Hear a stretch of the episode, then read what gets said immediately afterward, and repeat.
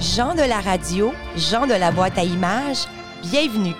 Je m'appelle Amos Desescaires et je serai votre guide pour le programme Amos vous raconte son histoire. Une série de dix épisodes portant chacun son thème.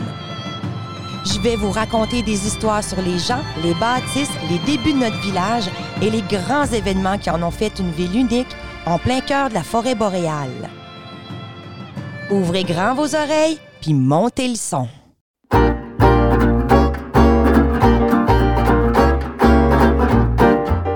Bienvenue à tous et à toutes à la maison, en balado, à vélo, à pied. Euh, bon, on est bien content de vous voir aujourd'hui. Alors, euh, nous allons faire aujourd'hui une incursion bien avant la colonisation chez un peuple qui possède des racines d'une profondeur ancestrale, soit les Abitibiwinnik.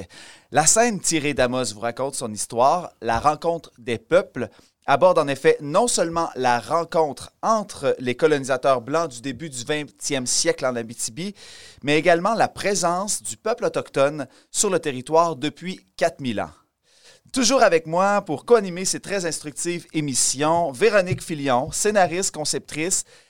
Véronique, tu es l'auteur du circuit Amos vous raconte son histoire, croyez-le ou non, et également oui. Du circuit Val-d'Or vous raconte son histoire qui, justement, fait place à des scènes pertinentes et sensibles sur la réalité autochtone de l'époque. Bonjour! Bonjour! Oui, moi, un sujet qui m'intéresse euh, de façon passionnée et euh, oui, Bruno, très contente de co-animer avec toi. Bruno, tu as travaillé euh, lors du Festival H deux O sur un spectacle théâtral qui était une, euh, une espèce de virée en Rabasca où on était transporté dans un campement des Abitibiwinnik. C'était la communauté de Pikogan qui interprétait les personnages puis qui nous expliquait un peu le mode de vie de l'époque. Et ils avaient vraiment réussi à, à recréer un, un campement.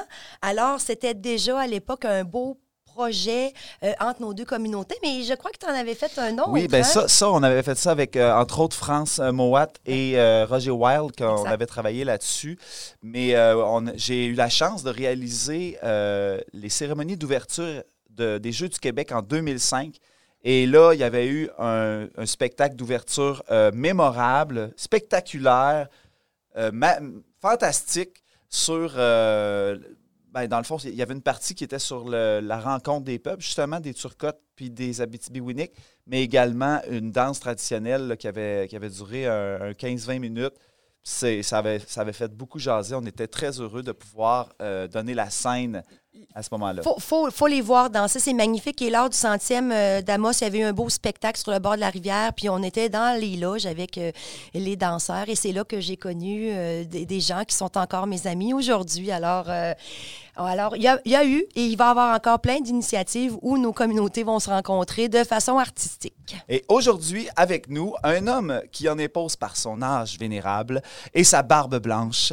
Il a été chef de bande pour la Première Nation Abitibiwinni de mille neuf cent quatre-vingt-dix-neuf à deux mille trois. Il se considère maintenant comme un simple citoyen de Pikogan, membre de la communauté Abitibiwinni, qui tient à sa culture et au partage de celle-ci. Il est également un ami et un collaborateur dans Amos vous raconte son histoire depuis deux mille dix-huit, M. Édouard Kistabiche, Mino Pichauk. Pichouk. Pichouk. Mino Bijag. Bijag. Hey, je ne l'ai pas partout. Merci. Mais bienvenue, bienvenue, Édouard. Ça va? Bon, bonjour, merci. Ça va bien? Mais oui, ça va bien. Oui. Tu oui. Permets, est-ce que tu permets qu'on se tutoie durant l'émission? Euh, moi, ça ne me dérange pas. Le vouvoiement, ça ne me fait pas. J'ai jamais vouvoyé un de mes profs. Bon. Puis, je me suis fait gronder aussi. Ah oui?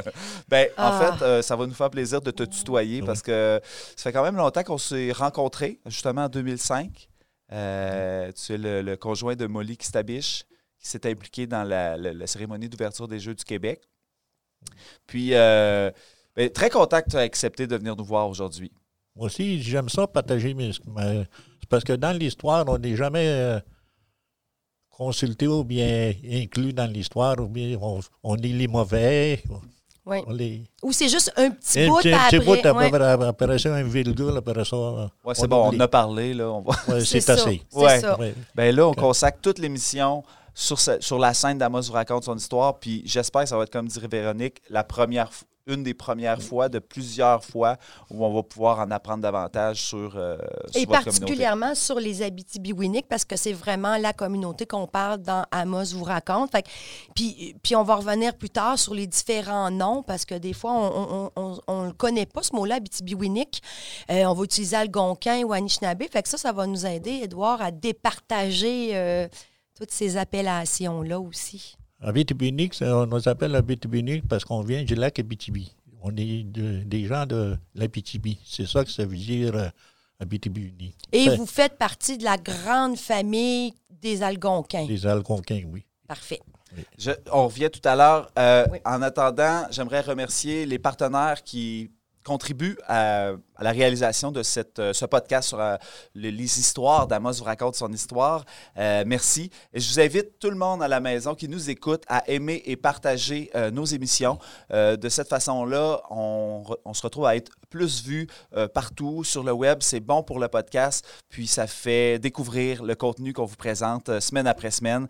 Donc, sinon, euh, si vous n'avez pas réussi à, à, à aimer, au moins, euh, abonnez-vous à notre page Facebook. Facebook et sinon, tous nos épisodes sont disponibles sur amos vous raconte point com.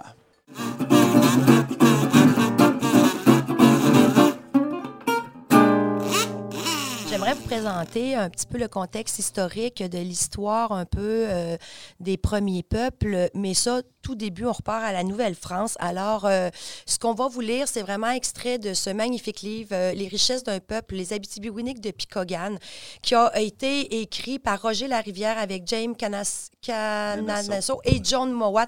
C'est un livre magnifique, je vais vous en reparler plus tard. Alors, notre introduction est vraiment euh, tirée de ce bel ouvrage.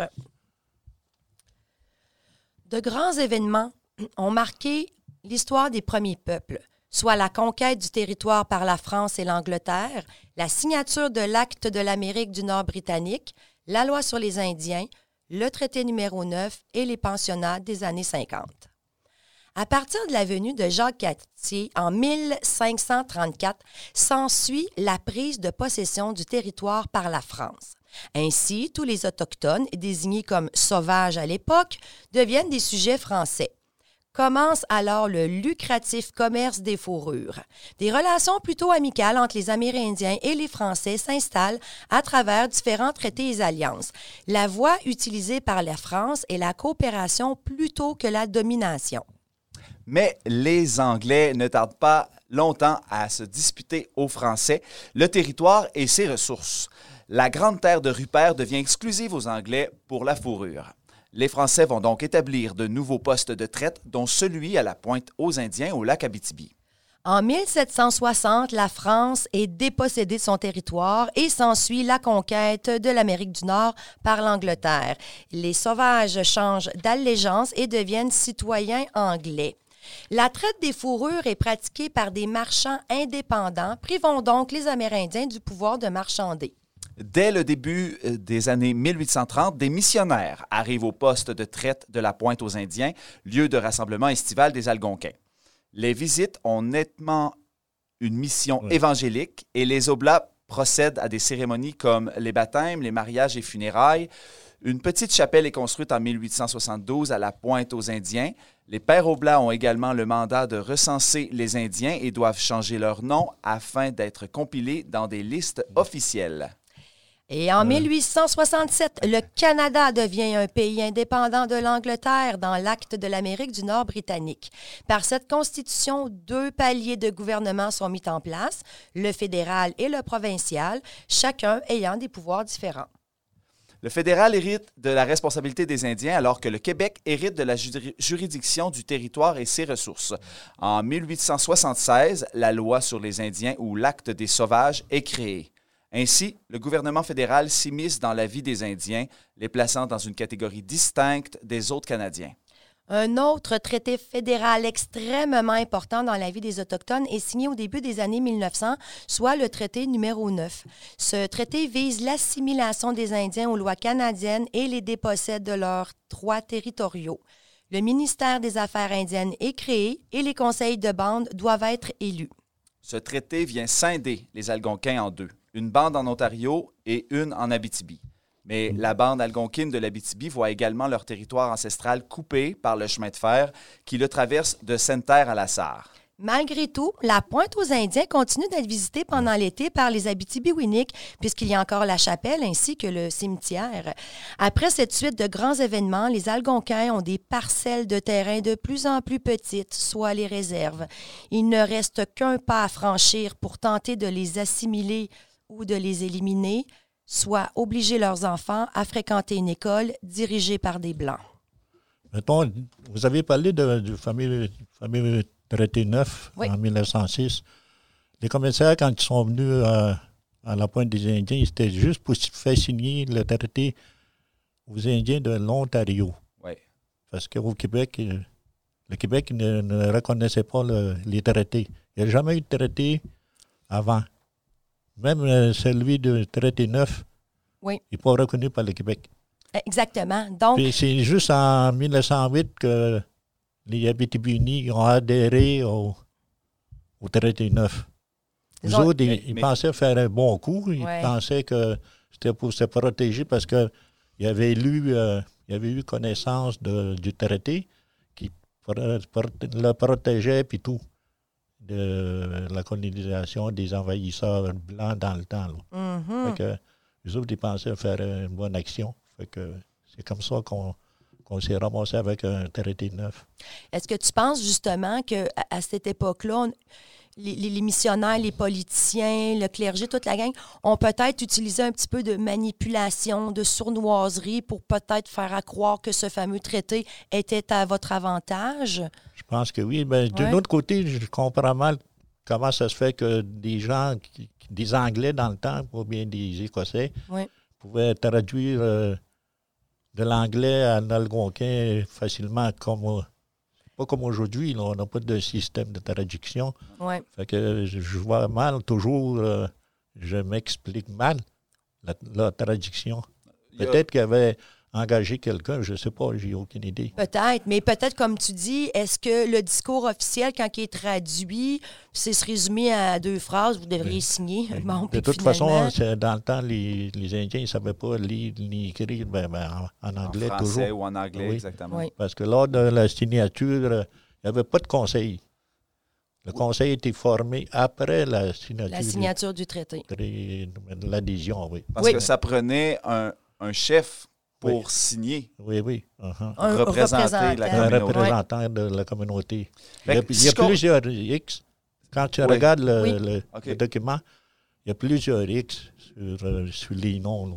Vous pouvez, le traité numéro neuf, ça se trouve en ligne sur Internet. Moi, je l'ai vu. Il a, il a été photographié, il est mis en ligne et on peut vraiment voir les X ou les petites signatures. Euh, tout ça est disponible sur Internet. Oui. Parce qu'il promettait aussi euh, des territoires... Euh, au Abitibiwinnik, mettons, la famille de cinq, il y avait un grand terrain, puis tout ça, puis ça s'est jamais conclu.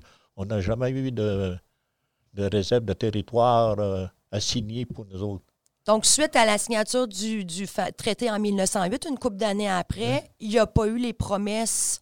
Non, jamais le gouvernement a, a suivi ses idées, puis tout. C'est que dans enfin, le fond, vous résidiez sur le, le, le territoire québécois euh, d'aujourd'hui? Euh, et le traité était pour les, euh, pour les Algonquins de l'Ontario, oui. reconnu par le fédéral. Par, par le fédéral puis la, par la province de l'Ontario. Pour l'occupation du territoire de la province de Québec, il n'y avait comme pas de traité finalement. Il n'y avait pas de traité comme tel. Nous autres, les, les Abitibiwinnik, on a parcouru le territoire, on, s'est, on a changé de place pas mal souvent. Mm-hmm. La dernière place que je connais, que j'ai, où j'ai vécu, c'est la place où il y avait les, les cercles croîtrés, là, où il y a la polyvalente, la forêt. Oui, ouais. oui, oui, oui. OK? Ça, c'est mon terrain de jeu, ça. OK. Puis ça, c'est au début des années cinquante, jusqu'à temps que j'aille à Saint, euh, au pensionnat. On a, on a resté un peu partout. Mais parlons-en du territoire. Euh... On parle d'occupation de quatre mille ans, là, recensé peut-être même huit mille. Là, euh, mm-hmm. Récemment, on a trouvé des, des artefacts qui dataient de huit à douze mille ans. Là. Mm-hmm. Euh, qu'est, qu'est, est-ce que vous seriez capable de nous, euh, nous expliquer, grosso modo, la communauté Abitibiwinnik? Est-ce que, dans quel euh, secteur elle, elle, elle s'est promenée, finalement, durant les siècles euh, ou les années? Là, ben, la plupart du temps, il était sur le territoire de Trappes, mais c'était juste durant l'été que qui se ramassaient la plupart souvent, mettons, à la Pointe des Indiens, puis tout, là, dans des, au bord d'un lac, puis tout, qui ramassaient, euh, se ramassaient en, en groupe, là. On n'a jamais vraiment vécu sur une terre euh, commune, là, comme telle, là, parce que euh, chaque famille avait le territoire. So, comme nous autres, les, les Kistabiche, on était cinq familles, le long de l'Arikana, puis tout. Puis les Mouat, c'était ailleurs, les Mapachis, c'était un autre. Fait, finalement, on occupait tout euh, le nord euh, d'Amos, puis tout. Là. La... À partir, à partir de, d'Amos, ouais. Jusqu'en le territoire de Trappe de M. McDougall, c'était à Amos. Okay. Juste un petit peu plus haut. Là. Okay? Avec le temps, la civilisation, la colonisation nous a tassés, ou bien le, le gouvernement nous a tassés par en haut, puis tout ça. Mm-hmm. Puis la Pointe aux Indiens, c'était donc un, un gros lieu de rassemblement pendant l'été. Pendant l'été, oui. Là, tout oui. le monde se regroupait parce que, bien, parce que ça faisait longtemps que vous n'aviez pas vu du monde. C'est le fun de se regrouper. Puis il y avait tout le côté aussi, euh, les mariages, les, les, ces cérémonies-là, c'était, c'était important aussi pour, euh, pour euh, développer des nouvelles familles, des nouveaux clans. Donc, il fallait faire des mariages. Bien, c'était important pour les, euh, la colonisation de... Bien, christianiser euh, les Indiens, là, puis tout, là. C'était, la religion était très, très forte euh, dans le temps, là. Il faisait peur euh, aux gens. Je sais que dans les années dix-huit cent quatre-vingts quelque chose, il y avait peur des, des missionnaires, des, des robes noires, puis tout, là. Mm-hmm. Ils ne les voyaient pas d'un bon œil. D'un bon œil. Euh, C'est Et... graduellement que le curé s'est installé, puis tout, là. Il faisait mm-hmm. des mariages, puis tout, là. J'ai même une histoire d'un, d'un vieux couple qui sont décédés aujourd'hui. Ils, ils allaient à la messe.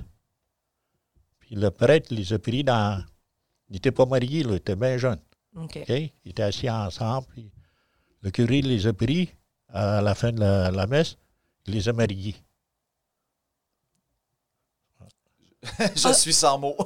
Ah, OK, il n'aura pas demandé si ça ah, leur tentait à ces ouais, deux ouais, jeunes. Ouais, le, le curé, le curé lui a dit, on vous voit souvent ensemble, c'est pas bien.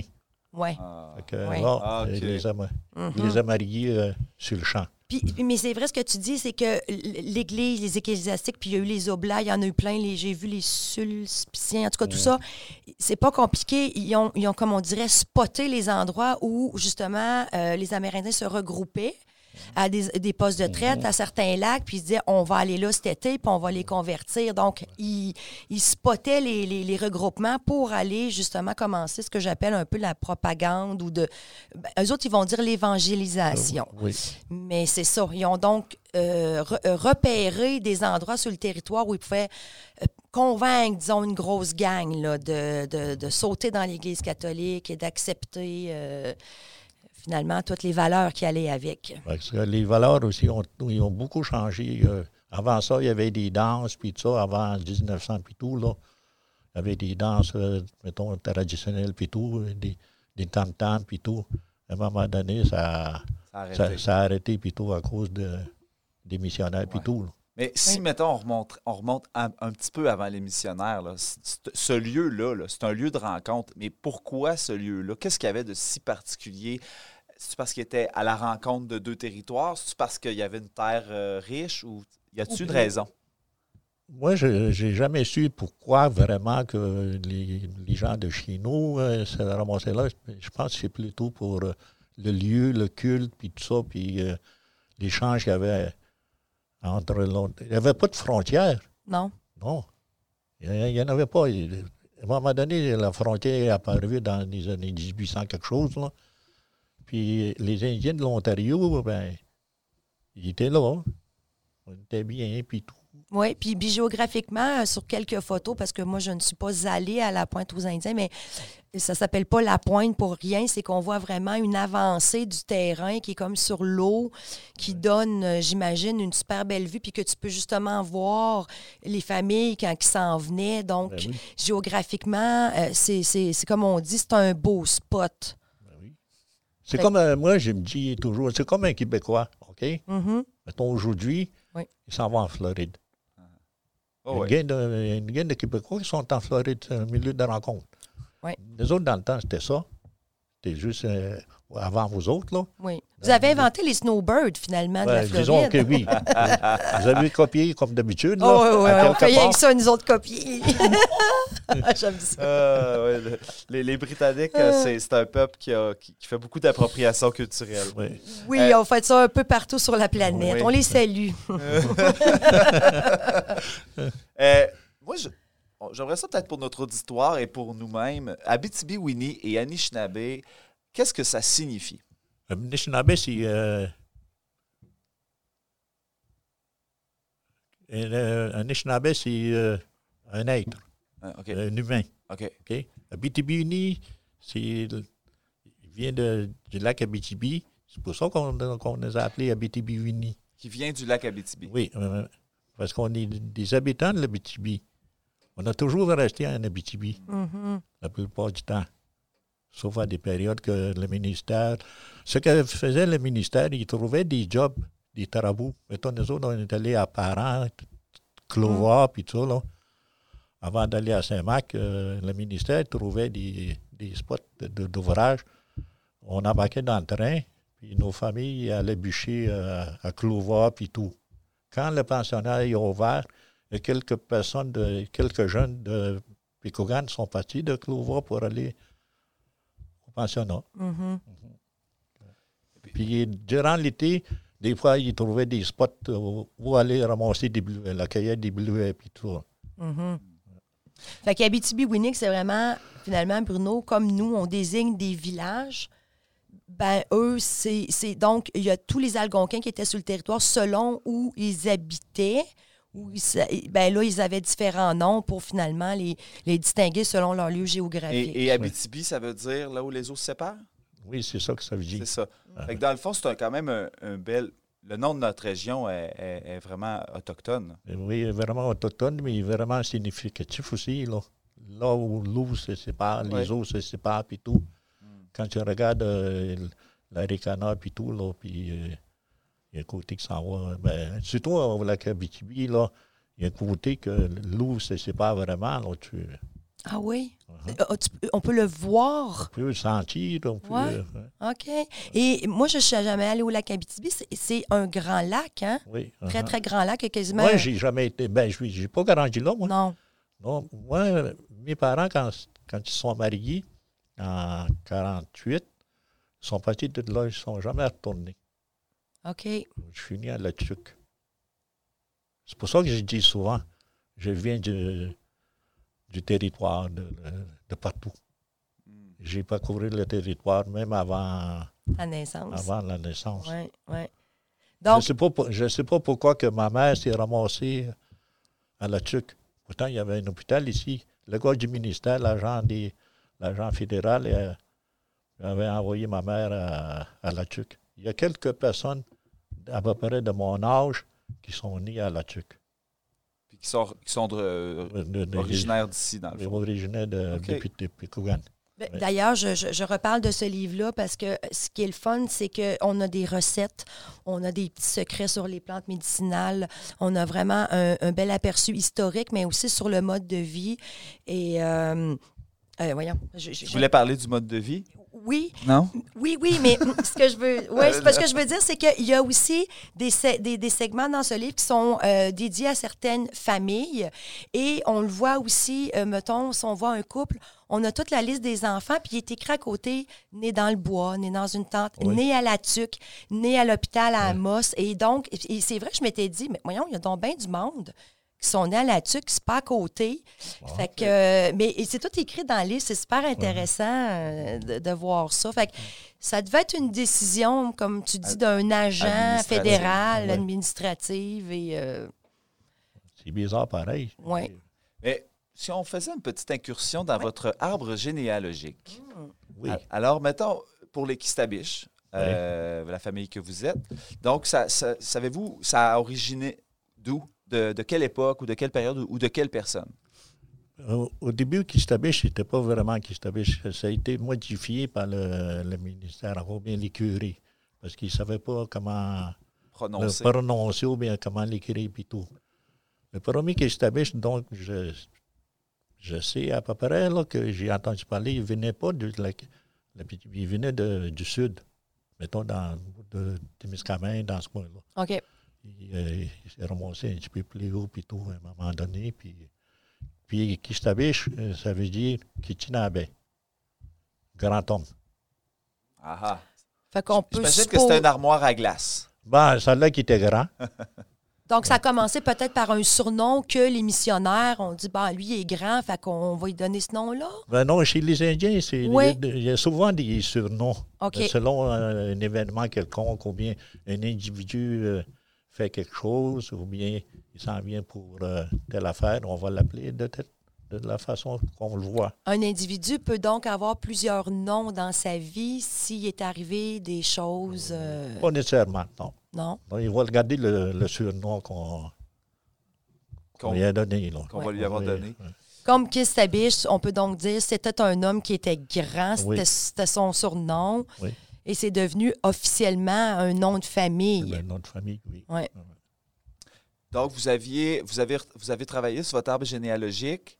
Et vous, vous m'avez parlé de Sally Diamond. Oui. Alors, c'est qui ça, Sally Diamond? Sally Diamond, il vient du nord. Il oui. vient de Waskaganish, dans ce coin-là.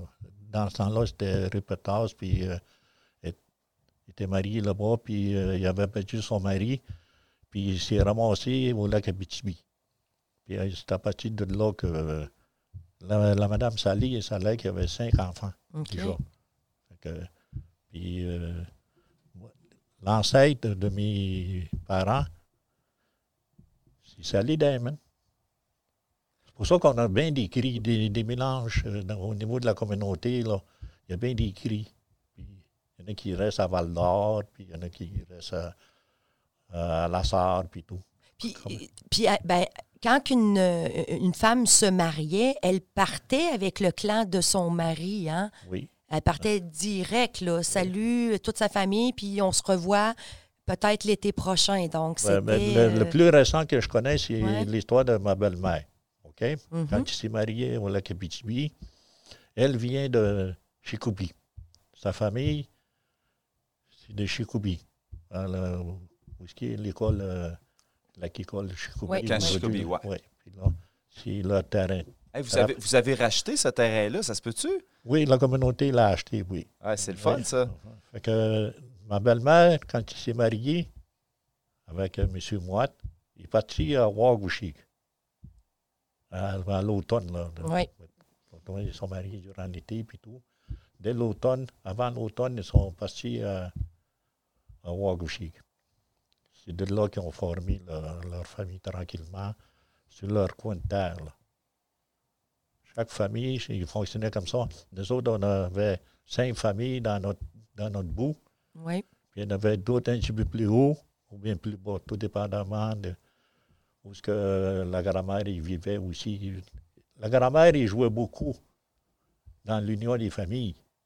OK. Ah. C'était un petit peu les entremetteuses. Oui, à peu près, oui. Parce okay. que moi, j'ai grandi avec ma grand-mère euh, ma paternelle le plus okay. souvent.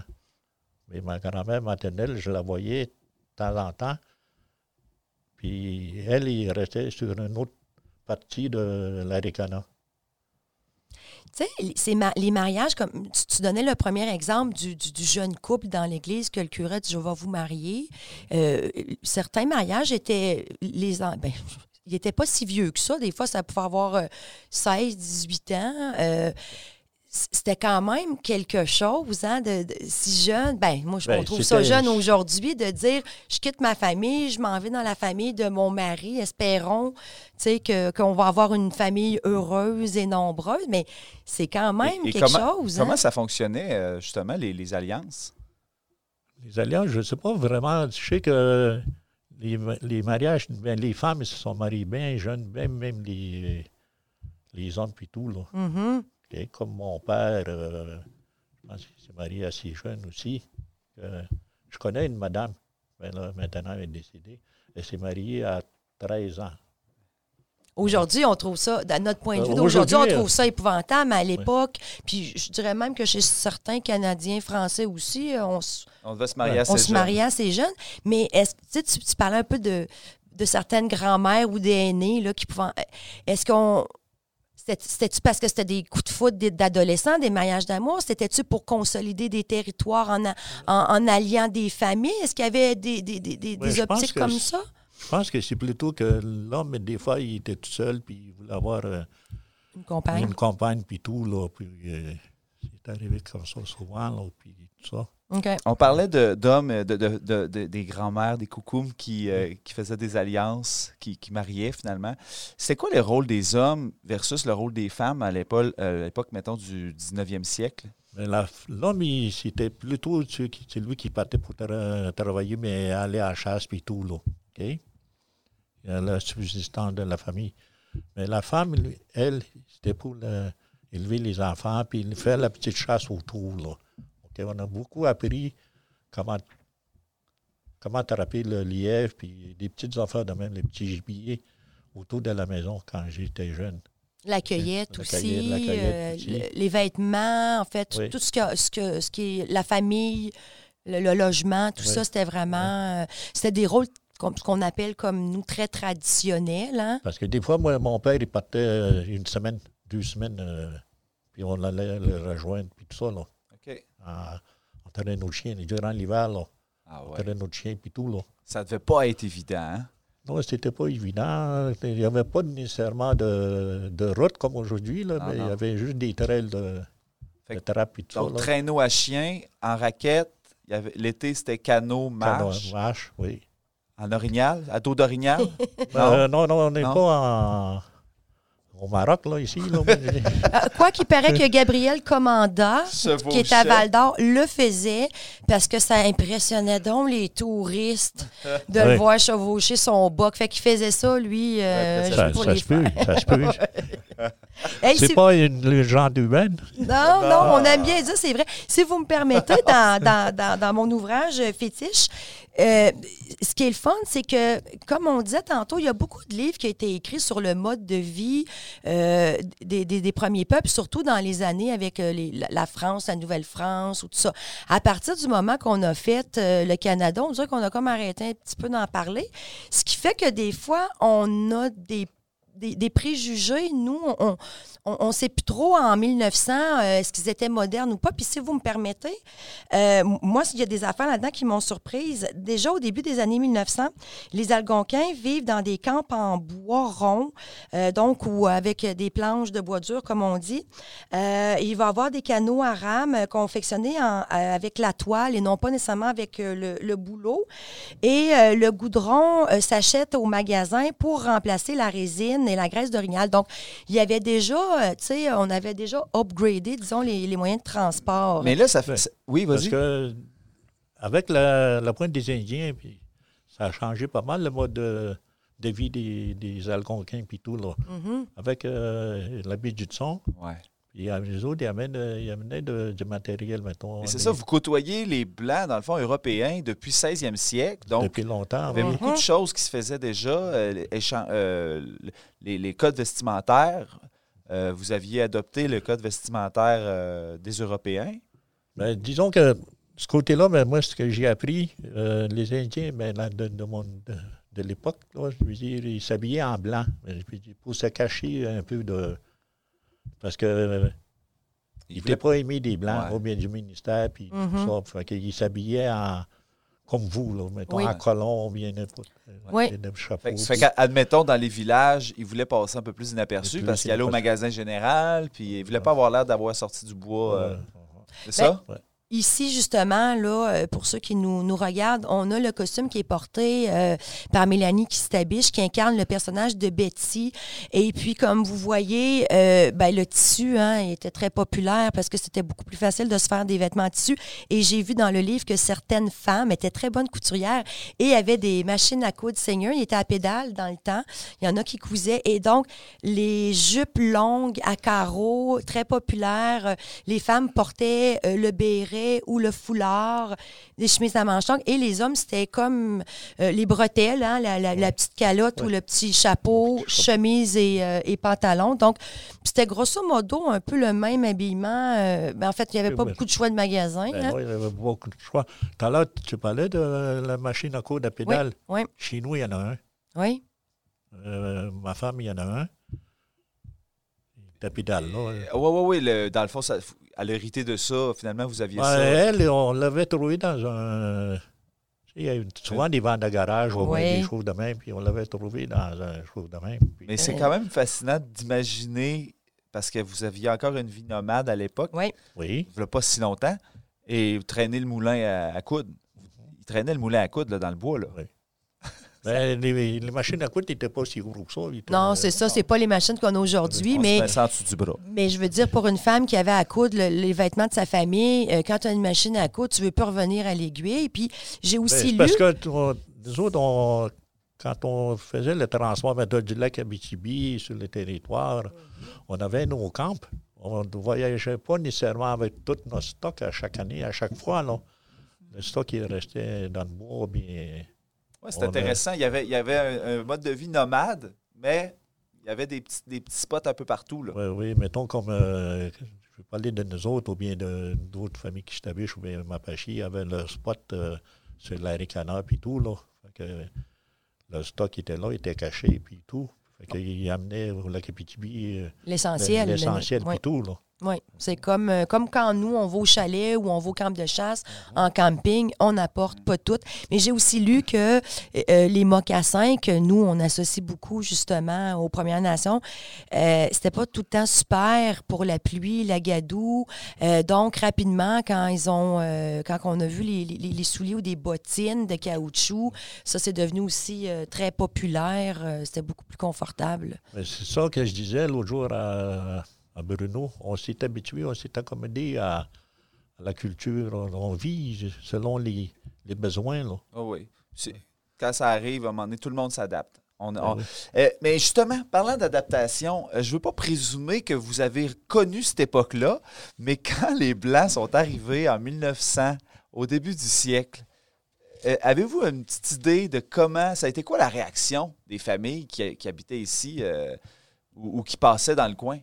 Ben, les familles qui passaient dans le coin, mettons, ben, ils disaient que les Blancs qui arrivent, ils ne savaient rien. Mm-hmm.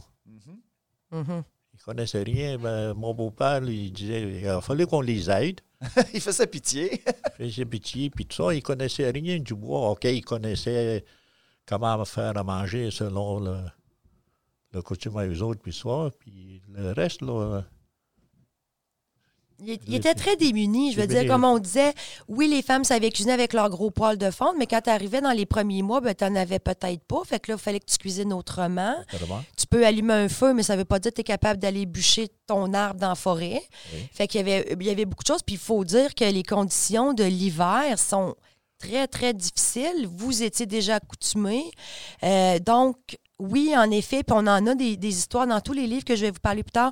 Il y a des témoignages de, de petites bourgeoises qui arrivaient de la grande ville en petits souliers ou de, de, de, de monsieur qui était peut-être plus habile avec les chiffres puis qui se retrouvait qu'il fallait qu'il, qu'il cultive une terre euh, ou juste de ne sa- de pas savoir. Euh, bon, il n'y a pas du bœuf à toutes les semaines, on mange quoi en attendant? Oui. Donc, toute cette adaptation-là dans de la misère... Vous voulez, ben vous, ceux qui étaient là dans le temps, ils les regardaient et ils se disaient oh, « moi, ça ne passera pas ça, l'hiver, ça. ça. » On dit ça souvent, « ça ne passera pas l'hiver. » Ça ne passera pas l'hiver. Je ne sais pas si ça avait passé. euh, Ils ont passé l'hiver parce qu'ils sont ben, encore là. Oui, oui. Tu sais, quand les Blancs sont arrivés aussi, le nom de Wémétrougie, ça vient de la fonction qu'ils faisaient. Oui. Okay, ils défrichaient la terre. Puis les autres, quand, quand ils ont vu ça, ils garochaient du bois, ils ramassaient du bois, mais ils les jetaient. C'est, c'est de là que ça vient, ouais, météorologie. Ouais, ouais, banane, là, ouais, météorologie. Ouais, météorologie, là, le mot, là, ça veut dire, ça a bien des sens. Tu jettes du bois. L'individu qui jette du bois. OK. C'est ça, ouais, météorologie. Hé, hey, c'est pas un beau surnom, hein? Ben, remarque, remarque on le mérite. C'est, c'est, c'est, si c'est nous, le... on vous appelait sauvages, vous pouvez bien nous appeler les gaspilleurs de ben là, bois, mais ça devait être... Il faut regarder aussi euh, le contexte. Là. Oui. OK. OK, ils ne jetaient, il jetait pas pour, pour de vrai. Ils mm. jetaient pour euh, se faire de la place. Justement. En tout cas, c'est ça que je... Oui, oui, oui, faire des maisons. Faire de la place, puis tout ça, là. Mais j'avoue qu'on est peut-être un petit peu gaspillé. Puis, puis parce que j'ai aussi lu que sur le rapport à la nourriture, justement, euh, nous, on peut surconsommer des fois, pas avoir un peu trop de nourriture. C'est sûr que le mode de vie euh, des Amérindiens fait que tu, tu peux avoir des années qu'il y a moins d'animaux, moins de gibier. Euh, j'ai, j'ai lu une histoire à un moment donné sur un gros feu de forêt qui a lieu près d'Amos en mille neuf cent huit. Ouais. Oui. Et euh, allumé, euh, tu sais, un petit feu pour chasser les maringouins, bon, on perd le contrôle et ça rase vingt mille kilomètres carrés, donc il n'y a plus d'animaux. Et ça a fait trois ans de suite de disette. Il n'y avait plus de nourriture et ça a été dur pour eux autres, là, mm-hmm. ceux qui étaient sur ces territoires-là, parce que tu dis, ben il n'y a, a pas de magasin. Fait que s'il n'y a plus d'animaux, il n'y en a plus, là. Fait que c'était pas facile, ça non plus. Mais nous autres, les Indiens, il fallait. Mais... entretenaient, entretenaient leur viande, ils le faisaient fumer, puis tout, là. Ça dépendait des périodes aussi, là. Ils faisaient fumer de la viande, du poisson, du castor. Mmh. Ils, Mais, ils récupéraient beaucoup aussi. Beaucoup, hein? Chaque, chaque élément là, de l'animal, il y avait un respect pour le... On l'animal. Mangeait tout. On mange, mettons, quand on tue un orignal, on mange tout. On mange euh, l'intestin, là, le... le Mais vous mangez les organes, tout les comme or- les muscles, mais puis tout le reste qui ne se mange pas oui. est réutilisé soit en artisanat ou pour vêtements. Ben. ou euh, uh-huh. Oui, ça, c'est, c'est, c'est vraiment bien. Mais j'avoue que, tu, que quand vous voyez là, le, justement là, la machinerie qui coupait des arbres, là, on pitchait ça dans la rivière Aricana pour la faire un petit peu euh, déplacer. Puis là, il y avait oui. les moulins tout le bord euh, de, la, de la rivière. Euh, Ça devait être quand même quelque chose à voir, là, de voir à quelle vitesse on peut te vider une forêt, là. Oui. Ça peut être assez impressionnant. Puis, puis nous, à l'époque, il euh, n'y avait pas de conscientisation euh, écologique dans le sens on coupait, puis on pensait que du bois, c'était éternel, mais il y en aurait toujours. Là, on sait que maintenant, il faut, faut replanter. Euh, replanter, puis tout. Mais je me dis, oui, tes enfants devaient être un petit peu traumatisés de voir avec quelle insouciance, à quelque part, on te rasait un, un territoire. Je vais vous conter une affaire belle. Ça fait pas longtemps que c'est arrivé. J'étais avec euh, mon garçon Malik, puis euh, on est, on est allé sur le territoire à, à son grand-père, euh, Albert Mouat, puis tout, à, au lac euh, Ouawakousik. Puis... il y avait le campement Tembec qui était là, puis tout. À un moment donné, euh, ils ont décidé de bûcher à partir du campement jusqu'à l'autre bord de, du camp euh, à mon, à mon beau-père, puis tout. Malik n'était pas grand, il devait avoir onze douze ans. Il regarde ça, il dit, il appelle ça le progrès. Ah ouais. Ça voulait tout dire. Mm-hmm. Ah ouais, à douze ans, il avait la conscience de... Ah ouais, ah ouais. Parce ouais. que... OK, ça a eu... Moi, je me dis toujours, ça...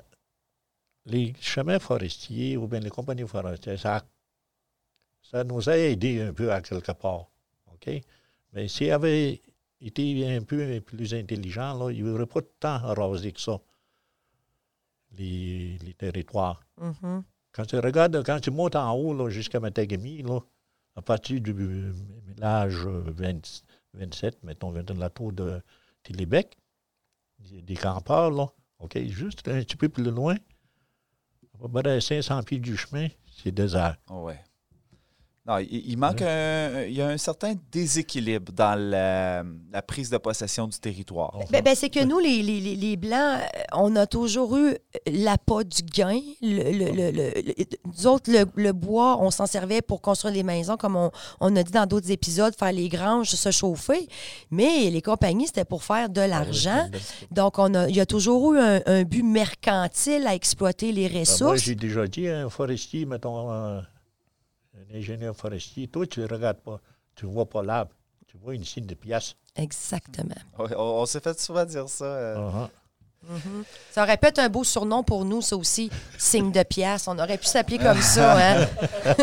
je... Édouard, tu, tu es un Anishinaabe qui réside ben, maintenant sur ce qu'on appelle le territoire québécois. Est-ce que tu te considères comme un Anishinaabe québécois? Je me considère comme un Anishinaabe tout court. Oui. Au Québécois, j'ai rien contre le Québec, ni rien contre vous autres, puis tout ça. J'ai grandi parmi vous autres, j'ai été à l'école parmi vous autres, j'ai appris des choses avec vous autres. mais je vais toujours rester Anishinaabe. Et euh, j'aimerais bien que tu nous dises la petite expression avec le spaghetti. Ça, ça fait bien comprendre ta, ta position. Oh, c'est pas parce que je mange du spaghetti que tu es italien.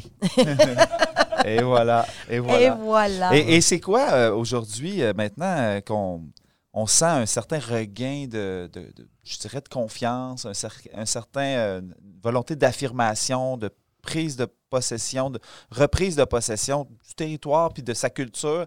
C'est quoi être, aujourd'hui être un Anishinaabe en deux mille vingt et un? C'est euh, de, de, de, comment je dirais ça, c'est de, d'assimiler ce que tu apprends autour, tout en restant Anishinaabe. OK? Mm-hmm. Tu peux chauffer, tu peux les internets, puis tout ça, tu oui. peux tout avoir ça, mais oublie pas d'où est-ce que tu viens. Mon père me disait ça quand j'étais au secondaire. Je dis, Édouard, il dit, tu ne pourras plus te rappeler comme avant, comme que j'ai vécu. Mm-hmm. Il dit, oublie pas d'où est-ce que tu viens, qui tu es. Tu n'es pas un Ouémetrougie, tu es un Anishinaabe. Et, et tes papas, quand même, comment, justement, quand on, on est parents, toi et Molly, puis te dire, bon, là, on a des enfants, euh, vos enfants qui ont été très impliqués dans plein d'activités, autant à Pikogan qu'à Amos, comment qu'on fait, justement, à un moment donné, quand on est parents, puis on dit, là, je veux transmettre cette fierté-là à mes enfants, puis je sais qu'ils sont modernes, puis ils ont, ils ont Internet, puis ils écoutent du rap, là. Mais comment, qu'on, comment comme parents, on se positionne là, là-dessus avec mmh. nos enfants? Je pense qu'il faut commencer de bonne heure. Quand tes enfants ouais. sont jeunes, il faut que tu les amènes dans le bois. Il faut que tu le montres d'où tu viens. Il faut comment, qu'ils le vivent. Il faut qu'ils le vivent. C'est ça. Nous autres, c'est ça qu'on a fait. Ouais. Moi puis Molly, on amenait nos enfants dans le bois. Mettons, durant la période de chasse, en hiver aussi, quand il ne faisait pas trop froid, au printemps, on, on demeurait dans des tentes. On avait une tente, euh, pareil comme que j'avais monté à peu près du, lors de Amos. Oui, ce qu'on appelle nous autres une tente de prospecteur, euh, ouais, une tente ça, de, oui, de puis, toile. Ouais. Oui, c'est ça. On restait dans, pendant deux, trois semaines. Euh, puis même s'ils allaient à l'école, on les sautait de l'école. Ils amenaient les livres. C'est on poursuivait, on ah ouais, poursuivait on, là-bas. On poursuivait. Parce qu'il ne fait pas toujours beau pareil. OK, il fait beau des fois deux, trois jours. Oui. Là, il va mouiller une journée ou deux. Puis quand il mouillait, il faisait le devoir. on on les a montrés comme ça. Très jeune, ça, c'était comme un périple. Là. Il y avait toujours cette péri- une période dans l'année qu'on allait justement là, vivre un peu cette expérience-là. Puis est-ce qu'eux autres, aujourd'hui, c'est des adultes aussi? Puis eux, ils ont continué cette euh, tradition-là? Il y a une période qui ont été en ville, OK? Oui. Mais à cause de l'éducation puis tout, la formation puis tout, comme mes, mes trois enfants, ils ont été étudiés à Montréal. Mélanie, euh, il a été sept ans, je pense, en tout un bout de temps. Puis Chantal aussi. Malik a fait ses études à, à Montréal aussi. Mais ils sont tous revenus. Entre-temps, ils, on allait dans le bois pareil. Mm-hmm. Ça, il faut toujours euh, maintenir ça pareil. Même si tu as des périodes euh, avec tes enfants ailleurs, il faut que tu trouves le moyen d'aller dans le bois. Ouais. C'est comme ça que ça aide ton enfant à vouloir y aller. Et ça donne des, des moments euh, d'intimité, puis de ce qu'on peut parler, on peut échanger sur la culture oui, euh, dans la le culture, bois. Ils vivent la culture, oui. Oui, oui. On vient de parler de tes enfants. On va en parler un peu plus tout oui. à l'heure parce qu'ils font tous partie de la distribution d'Amos vous raconte son histoire, ainsi que toi-même. Véronique, j'aimerais ça que tu me parles un petit peu de tes, euh, oui. tes références euh, bibliographiques. Alors, je vous l'ai dit, je vous le redis, ce livre-là, c'est une petite Bible. Et ce que j'aime pour les gens qui veulent s'initier à, à la culture des Abitibiwinnik, c'est pas quelque chose qui est difficile à lire. C'est plein de petits segments. Il y a des contes, il y a des recettes, il y a des histoires de famille, il y a des petits témoignages. Fait que tu peux vraiment lire des petites sections, des petits bouts. Euh, ça peut autant intéresser un enfant qu'un adulte. Fait que moi, je le trouve merveilleux. On, ici, j'ai deux livres à vous présenter. Ils sont peut-être un petit peu plus costauds au niveau du contenu. Euh, ici, c'est un livre de Marc-Pierre Bousquet qui est... Euh, qui travaille au département d'anthropologie et qui a aussi travaillé euh, au programme des études autochtones euh, qui a lieu à l'université euh, à Val-d'Or. Et ce qui est intéressant, c'est que ça couvre vraiment tout le, le déracinement, le voyagement, puis tout cet aspect de modernité-là, de comment que les Anishinabés... En fait, moi, je pourrais vous, moi, je dirais que vous avez réussi le pari d'accepter le bon de chaque, de, de chaque culture. Ici aussi, un autre livre super intéressant qui est aussi par une anthropologue, euh, Initiative Adaptation Algonquin au dix-neuvième siècle. Puis ce qui est le fun, c'est qu'il nous parle vraiment de toute euh, la gang qui restait au Témiscamingue et qui nous explique pourquoi il y en a qui sont partis un petit peu plus au lac Abitibi. Très intéressant. Et le dernier livre, Mythes et réalités sur les peuples autochtones, ça, c'est le livre que ta fille euh, nous a donné à nous tous, tous les comédiens. C'est un livre qui est à l'école, à l'école euh, Miguel, mais tu oui. me disais tantôt que c'est pas juste à Pikogan que ce ben livre-là non. se trouve. Mmh. C'est le fun parce qu'il y a des photos, il y a des images qu'on n'a jamais vues dans nos livres d'histoire à nous. C'est extrêmement intéressant. Euh, donc, des livres, il y en a de plus en plus qui s'écrivent sur euh, la partie plus récente, là, la colonisation. Il n'y avait pas grand-chose avant. Euh, vraiment à lire. Puis sinon, il y a beaucoup de sites web. Je vous dirais que le site web de la communauté de Pikogan, il est assez génial aussi. Euh, puis de plus en plus, pour ceux comme moi, une auteure ou d'autres qui s'intéressent à votre culture, c'était dur sur le web de trouver des choses, mais là, de, de plus en plus, vous mettez par écrit hein, le, le, le savoir euh, oral, euh, de plus en plus, vous développez l'alphabet, tout ça. Fait qu'il il va y avoir, euh, dans les prochaines années, je pense, on va avoir accès à beaucoup plus d'informations. Euh, Et, et euh, si je peux me permettre, on a enregistré avec euh, des participants de Pikogan euh, la légende Ata... Euh, là, tu, tu me reprendras si je me je l'ai, non, je non, vais non, le scraper. Atasokan ka Oshitek Ojitek. Atasokan ka Oshitek Ojitek. Ça, c'est ouais. la distribution de la graisse? Oui. Alors, ouais, ça, ça, je le sais, c'est quand même... Euh... Fait que c'est un, c'est un conte traditionnel. Euh, le groupe, c'était le groupe Mamadji Ojibigan de Pikogan. Dans le fond, c'était un, une troupe de, petite troupe de théâtre qu'on avait créée pour euh, faire, préparer le, le, le, de l'interprétation théâtrale. Puis, ouais. avec, grâce à cet atelier-là, ben, on, a, on a terminé ça. Fait que ça, c'est disponible sur notre page YouTube. Fait que c'est un petit conte de cinq minutes. Euh, et c'est un conte euh, qui mélange le français et, et l'Anishinaabe. Euh, ouais, fait que c'est super intéressant pour, euh, pour parce qu'il y, y a des enfants qui ne le parlent pas, donc c'est une belle façon de, de s'initier. Mais nous autres, on mélange pas mal euh, l'algonquin, mais Anishinaabe puis le français. Est-ce que tu le mélanges dans une discussion? Est-ce que, mettons, tu peux parler avec ta femme ou euh, que, quelqu'un, puis tu switches du français à l'Anishinaabe dans la même discussion? Est-ce que... Mettons, quand je parle avec euh, ma femme, ouais. on, on fait les deux, là. OK. Mais quand je parle plus tôt, mettons, un aîné, mais il y en a moins, là, on parle juste l'algonquin. Ou bien, quand on parle avec une autre une personne de notre âge, on parle juste en algonquin, des fois. Puis, tantôt avant... Puis, c'est pas facile de non, vouloir hein? juste parler en, en algonquin, en anishinaabe, parce que le système, il fait de même. Il, il est drôlement fait. Euh, tu es habitué à parler français, oui, mais t'ougies, là, puis, parce que tu vis dans le contexte. Oui. Uh-huh. Fait que ton cerveau, il pense en français? Non. Non. Non, il parle en anishinaabe. OK. Ouais.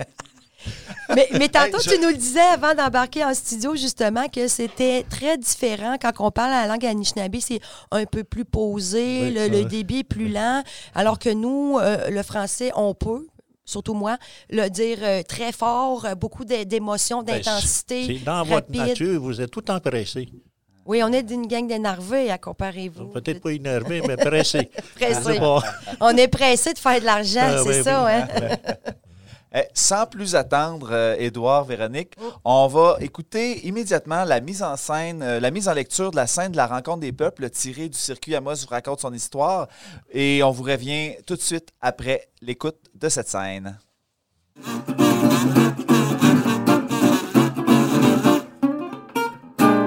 Nous interrompons votre programme pour nos annonces commerciales. Nous tenons à remercier tous nos partenaires qui nous permettent de vous offrir ce programme extraordinaire totalement gratuitement à toutes les semaines. Tout d'abord, notre partenaire présentateur Noroto Nissan, qui saura vous trouver les véhicules appropriés. Noroto Nissan, un service de qualité depuis les quarante dernières années. La ville d'Amos, partenaire fondateur des circuits et spectacles, Amos vous raconte son histoire. Amos, berceau de l'Abitibi, la ville de l'avenir longée par la majestueuse rivière Aricana. Hydro-Québec, qui participe avec nous depuis près de dix ans. Nos députés Sébastien Lemire et Suzanne Blais, qui apportent leur soutien à la communauté artistique et culturelle d'ici. Agnico Eagle, société d'exploitation aurifère en activité depuis mille neuf cent cinquante-sept. Ressources Bonterra, à la tête de trois projets miniers près de Lebel-sur-Quévillon. Location Amos, spécialiste en location et vente d'équipements forestiers, miniers et de construction, situé à Amos dans un magasin fraîchement rénové. Imprimerie Aricana, les experts de l'impression et des objets promotionnels en région. Merci à tous nos partenaires médiatiques. Médiaté, fier de participer au contenu créé par des gens de chez nous. T V A et Nouveau Abitibi. Capital Rock et Wow F M, propriété de Cogeco Média. Merci au journal Le Citoyen et Bao Média. Merci également au Cinéma Amos. Une mention également pour N I A C, spécialiste en hébergement web, développement de sites et d'applications qui offre des outils technologiques à toutes les entreprises. Merci à Protect, au centre du camping d'Amos et La Sarre, P M E Inter, Notaire Abitibi, Remorquage Bellesîle, Raymond Chabot, Grant Thornton, Canadian Tire d'Amos, Caroline Proulx, ministre du Tourisme, pour leur participation financière à notre projet. Merci de les encourager, puisque c'est grâce à eux que vous pouvez en apprendre davantage sur votre histoire. De retour à votre programme principal.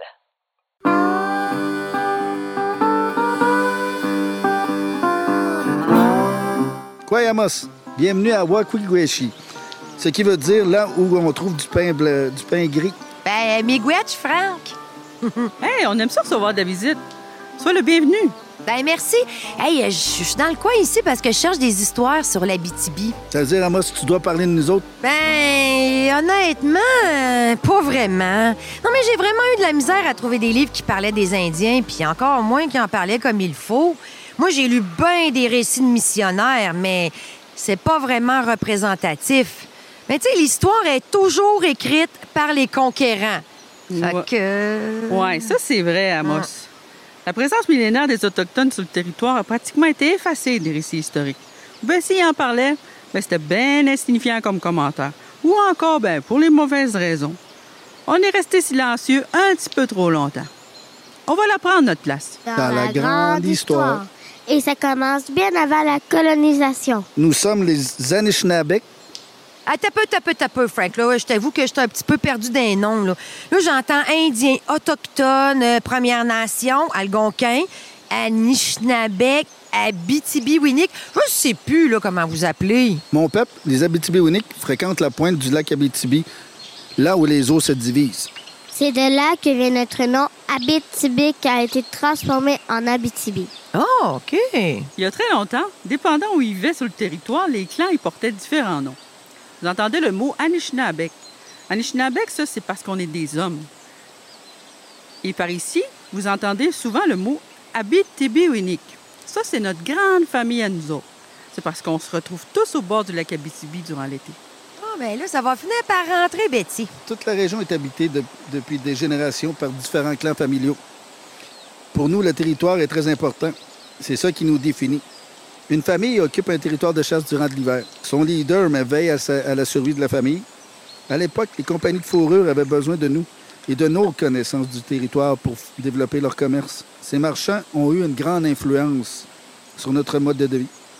On ne trappait plus seulement pour survivre, mais on trappait aussi pour faire de l'argent et du troc. On peut aller au comptoir acheter du chiou-tagan, du sisi-bakwat, du médé. Mmh. Mmh. Le break avec donne. Ou encore aussi du matériel de chasse, des outils, du tissu. En fait, tout ce qu'on ne trouve pas dans le bois. C'est pratique quand même, ça facilite la vie un peu. On, con- on connaît plusieurs familles qui se sont installées proches des postes de traite. Peut-être pour avoir accès aux marchandises en premier, là, on ne sait pas. Les relations entre nos communautés et les Blancs sont surtout avec les marchands, qui sont peu nombreux. Ces gars-là C'est des gars de compagnie qui s'aventuraient ici. Et en plus, ils se faisaient une féroce compétition pour nos fourrures. Mais nous, pas plus fous qu'un autre, on, fait, on vendait au plus offrant. Non, oh, ben là, je t'en connais bien là, mon Frank, hein? Mon père, il a son lot de travers dans le portefeuille. J'espère bien. Hum. Mais quand la Confédération canadienne a été constituée, ben, ça a été une autre histoire. Hey, là, ça devait être bizarre pour vous autres, là. Tout à coup, faire partie d'un pays puis d'une province bien délimitée par des frontières. Mais rappelez-vous, là, gens de la ville et gens de la campagne, que c'est conditionnel au passage du transcontinental par l'Abitibi que le Québec se joint au nouveau pays qu'est le Canada. Pour pouvoir construire le chemin de fer, le gouvernement signe avec les Anishinabés treize traités. treize traités pour traverser tout le Canada. Et pour pouvoir exploiter bien comme il faut les ressources du territoire, le gouvernement écrit l'Acte des Sauvages, qui deviendra plus tard la Loi sur les Indiens. Le but ultime de tous ces documents-là, c'est peut-être de nous faire disparaître, de nous éteindre, qu'on ne soit plus dans le territoire puis qu'on n'empêche pas le Canada. J'étais là, moi, aux négociations il y a quelques étés. Une gang de commissaires, de représentants de robes noires ont débarqué à la Pointe aux Indiens. Mais parlant de robe noire, voici monsieur le curé. Ils sont venus pour nous faire signer un traité. Louis McDougall était notre représentant. Il y avait déjà longtemps que les missionnaires et les missions catholiques se rendaient au poste de traite du lac Abitibi pour convertir les sauvages au christianisme.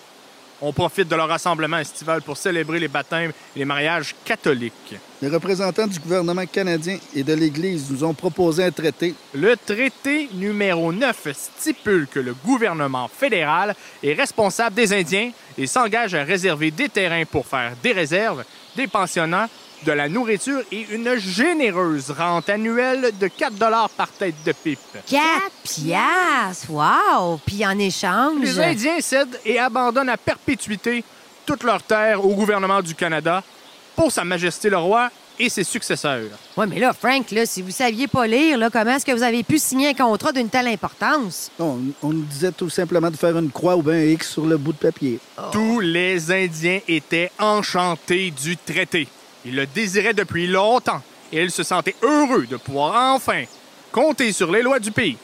Par contre, je dois l'avouer, il y a un petit pépin géopolitique. Hum? Lors de la création du Canada, il y a eu l'établissement d'une frontière entre le Québec et l'Ontario divisant administrativement les Algonquins du lac Abitibi. Ils ont tracé une ligne en plein milieu du territoire. Les Abitibiwinnik ont été coupés en deux. Aussi, les Indiens sont sous la responsabilité du gouvernement fédéral.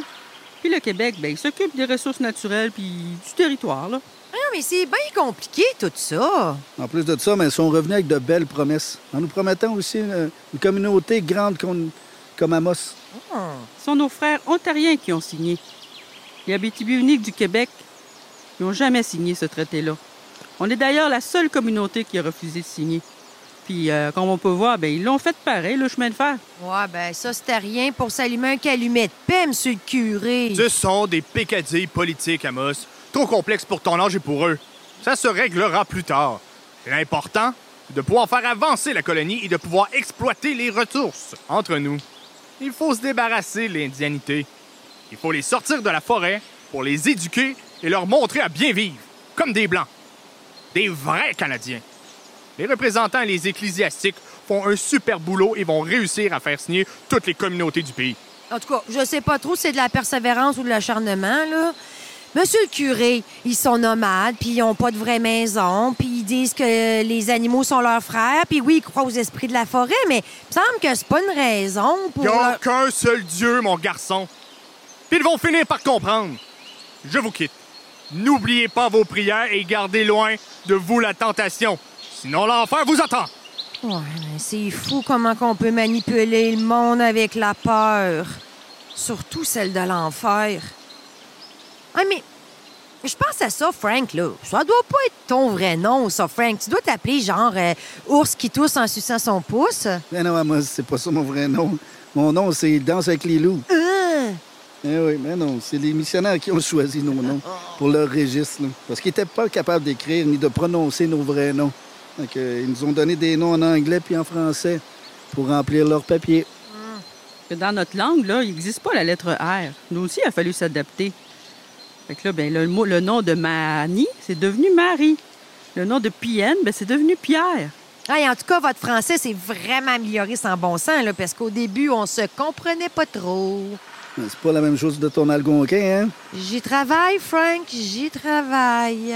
C'est vrai, Amos, c'est commode mm-hmm. de parler français ou, la, ou l'anglais. Surtout quand il arrive le temps de trouver du travail pour le, la construction du chemin de fer, sur les chantiers, la prospection, avec les Wemtégougis. Avec les quoi?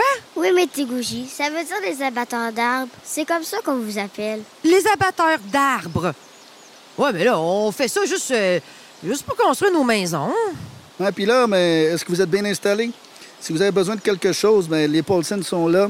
Et puis, les McDougall sont là au bord de la rivière. Là. Non, non, non, merci bien, Frank. Là, on s'organise comme on peut, puis euh, on fait pas pitié pantoute. Hein. Ben non, ben non. non. Au début, les Wemtégougis ne connaissaient pas bien ben la rigueur du froid. Dans la, la misère qui sont, dans laquelle sont arrivés ici, mais ça faisait pitié. Là. On, il a fallu qu'on leur donne des fourrures pour faire des couvertures et des vêtements. T'es bon, quand ils donnent. Ouais, je suis... Les gars ont mort.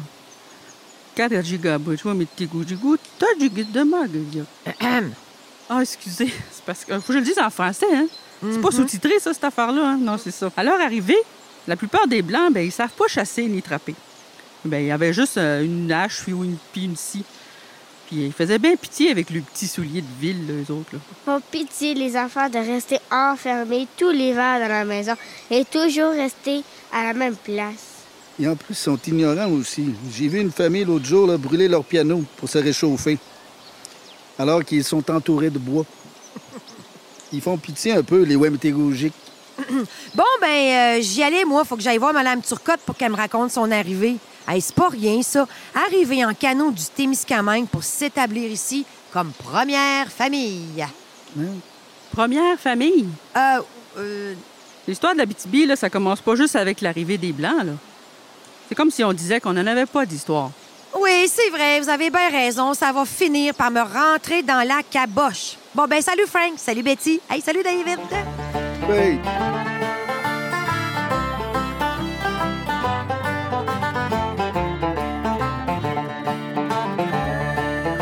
Vous aimez le podcast d'Amos vous raconte son histoire?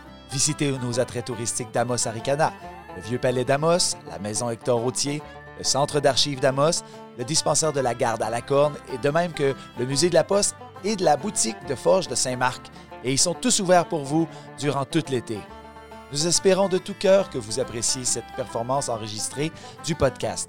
Si vous souhaitez supporter les Productions du Raccourci, un organisme sans but lucratif multidisciplinaire artistique de l'Abitibi-Témiscamingue, vous pouvez le faire en faisant un don au lien disponible dans le descriptif du podcast. paypal.me barre oblique raccourci. Euh, ben justement, c'est, cette scène-là, elle se passe euh, au dé- à quoi, en dix-neuf cent huit? Oui, alors euh, moi, je l'ai située justement dans les tout, tout, tout début. Euh, donc, euh, quand on a vraiment là, monsieur le curé là, qui essaie un petit peu de, de, de convertir euh, les derniers récalcitrants qui ne veulent pas euh, marcher droit dans l'église. Et puis, euh, j'ai mis en scène justement euh, la famille Kistabiche, Frank, qui est devenu euh, le chef et qui est avec euh, sa sœur, Betty, et avec aussi euh, le, le fils de Frank, qui est David. Alors, euh, je veux juste souligner le nom des comédiens, donc Mélanie Kistabiche, Malik Kistabiche, Yuri Kistabiche. Ben oui, toi, toute la même famille. Puis ça vient tout d'Édouard, mon invité qui est en face. Euh, Benoît Saint-Pierre qui a fait le curé. Euh, je veux dire que moi, là, ça faisait longtemps que j'avais le rêve d'avoir justement une scène euh, avec euh, les Anishinabés pour montrer justement, puis réécrire l'histoire d'Amos, parce qu'elle commence justement pas avec le premier train. Et c'est, c'était tout un défi que de me trouver des comédiens, des acteurs, des interprètes pour ça. Puis le premier que j'ai réussi à avoir, c'était Yuri. Euh, Yuri, je, je le voyais à l'école avec mon fils, puis il m'avait supplié. Il voulait faire le spectacle, puis j'avais fait... Oh! Fait que là, j'ai fait, c'est sûr, Yuri. Et là, je me suis dit, ben, je vais pouvoir avoir Malik. Mais son papa, il est très, très, très occupé, très impliqué. Fait que, en bonne ratoureuse que je suis, j'ai, j'ai utilisé son fils pour faire une pression. J'ai dit, si tu veux voir ton fils, Malik, cet été, ouais, viens faire le spectacle. Et oui. Malik est venu, puis avec Mélanie et Chantal est venu. Ouais. Euh, un cousin, Édouard est venu figurer, parce qu'on a comme recréé un petit, petit, petit campement. Puis on voulait montrer que tu pouvais pas en trouver juste un Anishinaabe. Ils sont en famille, sont ouais. en gang. Fait que ça, c'était. Je suis vraiment contente de ça. Tu as participé, toi, oui. Édouard, comme euh, collaborateur. Tu, c'était toi qui étais mandaté pour installer le campement euh, sur le bord de la Ricana. Oui. Puis je pense que finalement, ça ne s'est pas arrêté à ça. Tu es venu nous voir, euh, je pense, à chacune des représentations. Même qu'à un moment donné, Mélanie ou Chantal a, a dit à Véro... Mais là, il faut, faut que tu trouves un costume à Édouard, là, parce qu'il est tout le temps là. là. C'est Mélanie, elle, elle me dit, habille mon père, elle dit, il est tout le temps autour, mais elle dit, il n'est pas habillé d'époque, il est habillé en deux mille quelque. Fait que finalement, j'ai dit, bon, on va y pré- préparer un petit kit. Et puis euh, là, euh, tu étais donc dans le campement avec les comédiens, puis c'était, c'était bien le fun. Qu'est-ce ben, que... Oui, vas-y. La première fois, quand ils l'ont demandé euh, si, si je voulais monter la tente, j'ai dit, à quoi ça va servir? Mm-hmm. Sur le coup, euh, ça me disait rien, là. C'est mm-hmm. juste qu'en écoutant l'histoire puis tout, là, que... Puis qu'est-ce, était... qu'est-ce que ça te fait de voir cette histoire-là recréée sous tes yeux? Parce que c'est, c'est, ton, c'est ton grand-père et ton père qui sont personnifiés. Oui. Puis il y a des propos quand même qui sont assez durs, vrais, mais durs à entendre parfois. Donc, qu'est-ce que ça te fait euh, de, de voir ça, euh, cette scène-là? Bien, j'étais content que... de faire revivre l'histoire, comment ça s'est passé euh, quand les Blancs sont arrivés, puis tout, là, la façon que les gens vivaient, puis la, la misère qu'ils ont eue. Nous autres aussi, on avait eu certaines difficultés de, de, d'assimilation, puis euh, tout ça, là, ça... Moi, à l'époque, de, comme on dit, j'ai tourné la page, à quelque part. Mettons, l'époque de pensionnat, tout le monde y en parlait. Ouais. À un moment donné, moi, j'ai tourné la page. J'étais allé en thérapie, puis tout ça, mais j'ai tourné la page de, du pensionnat. Et moi, je vais t'avouer personnellement que j'étais très contente de ne pas avoir à aborder ce très difficile sujet des pensionnats. Donc, moi, euh, le circuit se passe avant, donc on est quand même dans une période qui est un petit peu plus heureuse. Et, et, et je me rappelle, Édouard, quand on commençait les premières lectures avec euh, Malik, Mélanie, tout ça, Yuri, puis le comédien qui a fait le curé, mais il se sentait assez mal d'utiliser le mot « sauvage », de, de, de, de les dénigrer. Écoute, enlever, euh, à, à, il dit euh, pas assimiler, mais il dit assimiler, oh, oui. Puis enlever l'indien, l'indianité. Là. Fait qu'il joue un, un vrai méchant, mais qui représente un peu sa communauté oui, à lui de l'époque. Ben oui. Mais c'est dur à jouer aujourd'hui, puis il y avait un malaise. Puis c'est le fun parce que Malik et Mélanie, c'est des gens qui ont un grand sens de l'humour et, et qui disaient non, non, c'était le même à l'époque. On va le jouer comme à l'époque. On n'utilisait pas le parce mot que... Anishinaabe en mille neuf cents, donc. Ben oui, c'est ça. Il faut, c'est parce qu'il ne faut pas. Il faut pas euh, jouer la victime tout le temps. Il faut mm-hmm. arrêter de, de jouer la victime. On a vécu certaines choses, ça s'est passé comme ça, mais c'est juste de souhaiter que ça n'arrive plus. Ouais. Que ce soit pour nous autres ou bien pour vous autres, ou bien les Noirs qui, qui mangent la claque en temps ici, puis tout ça. Là, puis, oui. puis, puis tout ce qui se passe au niveau de la province aussi, au niveau de la santé, euh, des services sociaux, au niveau personnes des âgées. Personnes ouais. âgées. Quand je regarde les Anishinaabe, OK, moi, quand j'étais chef, quand on avait négocié pour euh, Santé Canada, pour... Euh, les pharmaciens, moi, j'avais dit euh, aux gars, j'ai dit, on ne veut pas passer pour un, un deuxième, euh, deuxième euh, citoyen, deuxième habitant. Là. On veut passer comme, comme tout le monde. Là. Mm-hmm. On ne veut pas être euh, le quatrième, cinquième. Là. Pas d'apport ouais, de pas ça. La santé, c'est, c'est, c'est un droit égal pour tous. Là. Ben oui. Mm-hmm. Puis pour pas que ça se reproduise, c'est important d'en parler, d'éduquer les gens un peu, tu sais. Ben oui, un peu faut, plus. Il faut que... Toi, en tant qu'Anishinaabe, si tu comprennes le contexte, il ne faut pas que tu t'en veuilles tout le temps. Les gens ne sont pas responsables. Aujourd'hui, là, vous deux, vous n'êtes pas responsables de ce qui s'est passé. Exactement. Sauf que il y a des gens qui ne comprennent pas. Il s'est passé quelque chose, qu'il y avait quelqu'un ici. OK? On le dira toujours. Il y a des Blancs qui ne l'acceptent pas. Qu'on, qu'on était ici, qu'on était les premiers. À, à demeurer ici. À un moment donné, je jasais avec euh, l'ancien maire Brunet. Je dis, ils ont trouvé quelque chose aux États-Unis. Que, euh, vous n'êtes pas les premiers ici au Canada. Moi, j'ai dit à M. Brunet, j'ai dit, nous autres, on a été les premiers à rester. Il y a bien des gens qui ont passé, il y a bien des Vinkins qui ont ah, passé, oui. Oui. Il y a bien du monde qui ont passé. Ils n'ont pas resté. Nous autres, on a resté. C'est ça l'affaire. C'est ça l'affaire de, des Premières Nations. C'est du monde qui ont resté sur place. Ils ne sont pas venus. OK, on vient d'ailleurs comme tout le monde. Mm-hmm. OK, mais on a resté ici. On a passé par en haut, comme tout le monde. Puis on a demeuré ici. Il y en a qui sont venus par la mer. Les nouveaux euh, Européens, puis tout ça. Ah, les bateaux. C'est, c'est ça les, que le monde comprenne. Oui. Mais tu as raison, Bruno. Euh, euh, quand on l'a fait, cette scène-là, euh, moi, je m'amuse. Ben, on s'amuse à regarder les réactions du public. Puis la première fois que le mot « sauvage » y est dit, le monde se mettrait sur leur banc. Ouais. Ça, ça crée une petite onde. Puis ça, ça brasse. Puis il y a des gens qui se sentent mal. Puis comme tu dis, Édouard, ben, on n'était pas là dans ce temps-là.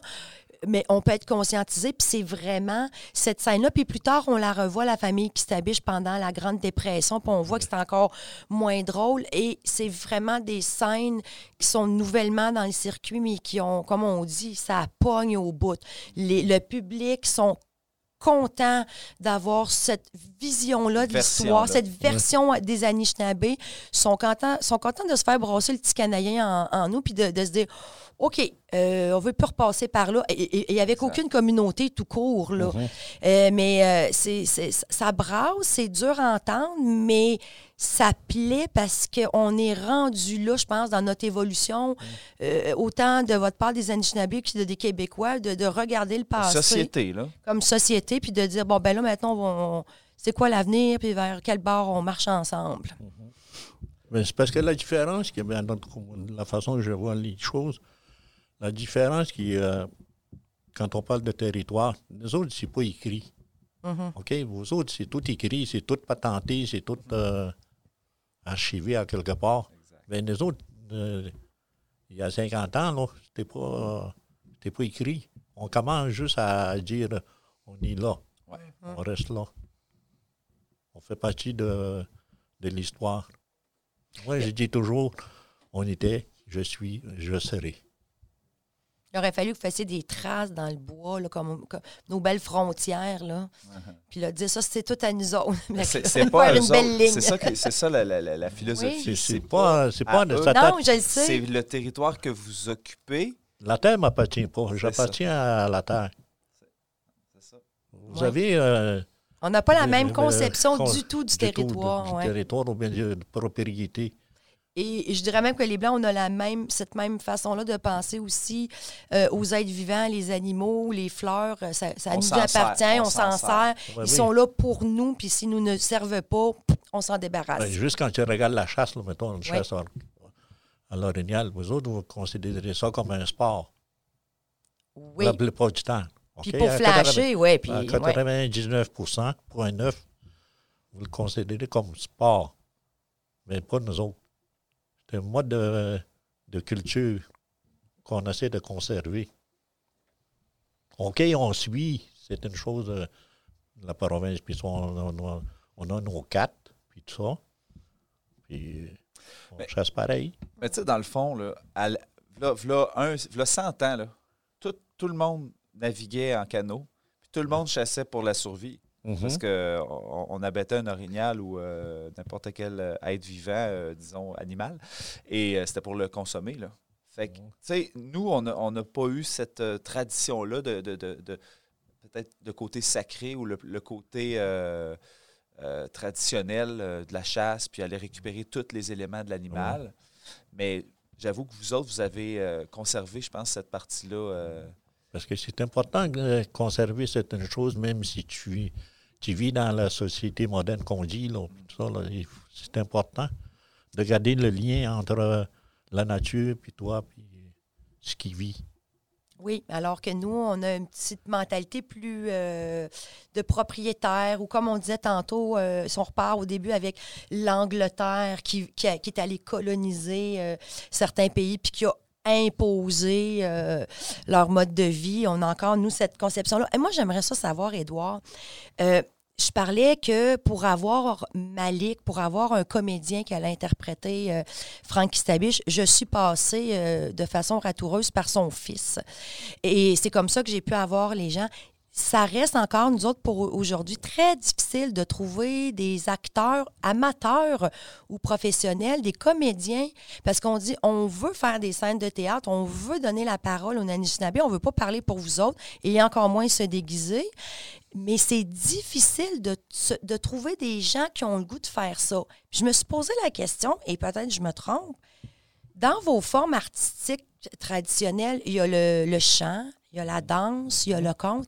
Il n'y a pas le théâtre, tu sais, costume, décor avec des textes comme nous, on a depuis euh, les Grecs. De, depuis longtemps, oui. Depuis très longtemps. Et je me suis dit, est-ce que c'est pour ça qu'on a de la misère à trouver des, des comédiens? C'est-tu parce que c'est pas culturellement euh, attrayant pour, pour, pour vous autres? Parce que c'est vraiment, de la, même à Val-d'Or, on a, c'est une difficulté de trouver des, des gens qui veulent faire des spectacles. Ah. On ne se donne jamais vraiment un spectacle. Okay? Mm-hmm. On vit. Ouais. Mais c'est, c'est pas dans nos dans nos mœurs de, de se mettre en, en vedette. En vedette là. Okay? Est-ce que c'est même dans vos mœurs de, de, de prendre un costume puis de jouer à quelqu'un d'autre? Parce que c'est ça le théâtre. Oui, hein? Mais je le sais. Mm-hmm. Ben non, je ne sais pas. OK, on danse. Moi, moi je danse. Mon fils danse. Oui. OK. Mélanie danse, puis tu vois, OK, ça fait partie de la, notre culture. Mais tu, tu danses en tant que toi-même. En tant que moi-même, oui. C'est une communion à ce moment-là. Oui, oui. Parce que je vois la danse comme un, une sorte de... Un rituel. Un rituel avec la terre et tout, là. OK? Puis la nature. Parce que nous autres, le monde du théâtre, c'est le monde de, du complètement fake, du mensonge. Ben, on essaie de faire semblant, mais on veut toucher vraiment le spectateur. Mais on, on a des artifices qui est des décors ou des costumes oui, ou ah, des textes ça. Appris. Peut-être que ça va prendre encore euh, du temps pour euh, trouver des, des acteurs euh, Anishinaabe de Pikogan, non? Oui. Mais il y a du théâtre sacré qui se fait euh, autochtone. Oui, oui. Uh-huh. C'est ça, ça, j'ai l'impression que ça colle peut-être un peu plus avec la tradition. Ben oui. Uh-huh. Mais oui, d'ailleurs, je veux saluer justement Roger Wylde, qui est justement un acteur professionnel à Pikogan, qui est dans nos projets. Puis c'est comme ça qu'on, c'est ça qu'on dit. Mais t'es tout seul. Puis il dit, mais, mais je sais. Puis il dit, c'est le même problème dans les grandes villes. Il est allé jouer à, à Montréal. Puis euh, les, il y a, y a pas beaucoup de troupes, Bruno. Combien il y a de troupes autochtones, disons? Euh... vingt-trois. Ben non, non mais je veux dire, il n'y en a vraiment pas beaucoup, puis ils ont un problème. Ils disent c'est toujours les mêmes acteurs. Oui. On, est, on se compte ses doigts des deux mains. Fait ouais. y a Moi, un je connais be... Ondinoc. Oui, mais il y a un besoin... Les productions du Raccourci. Il y a un besoin de, de, de, de se former ou de, de, de, de donner le goût à la relève, de faire cette forme artistique-là, parce que c'est une prise de parole.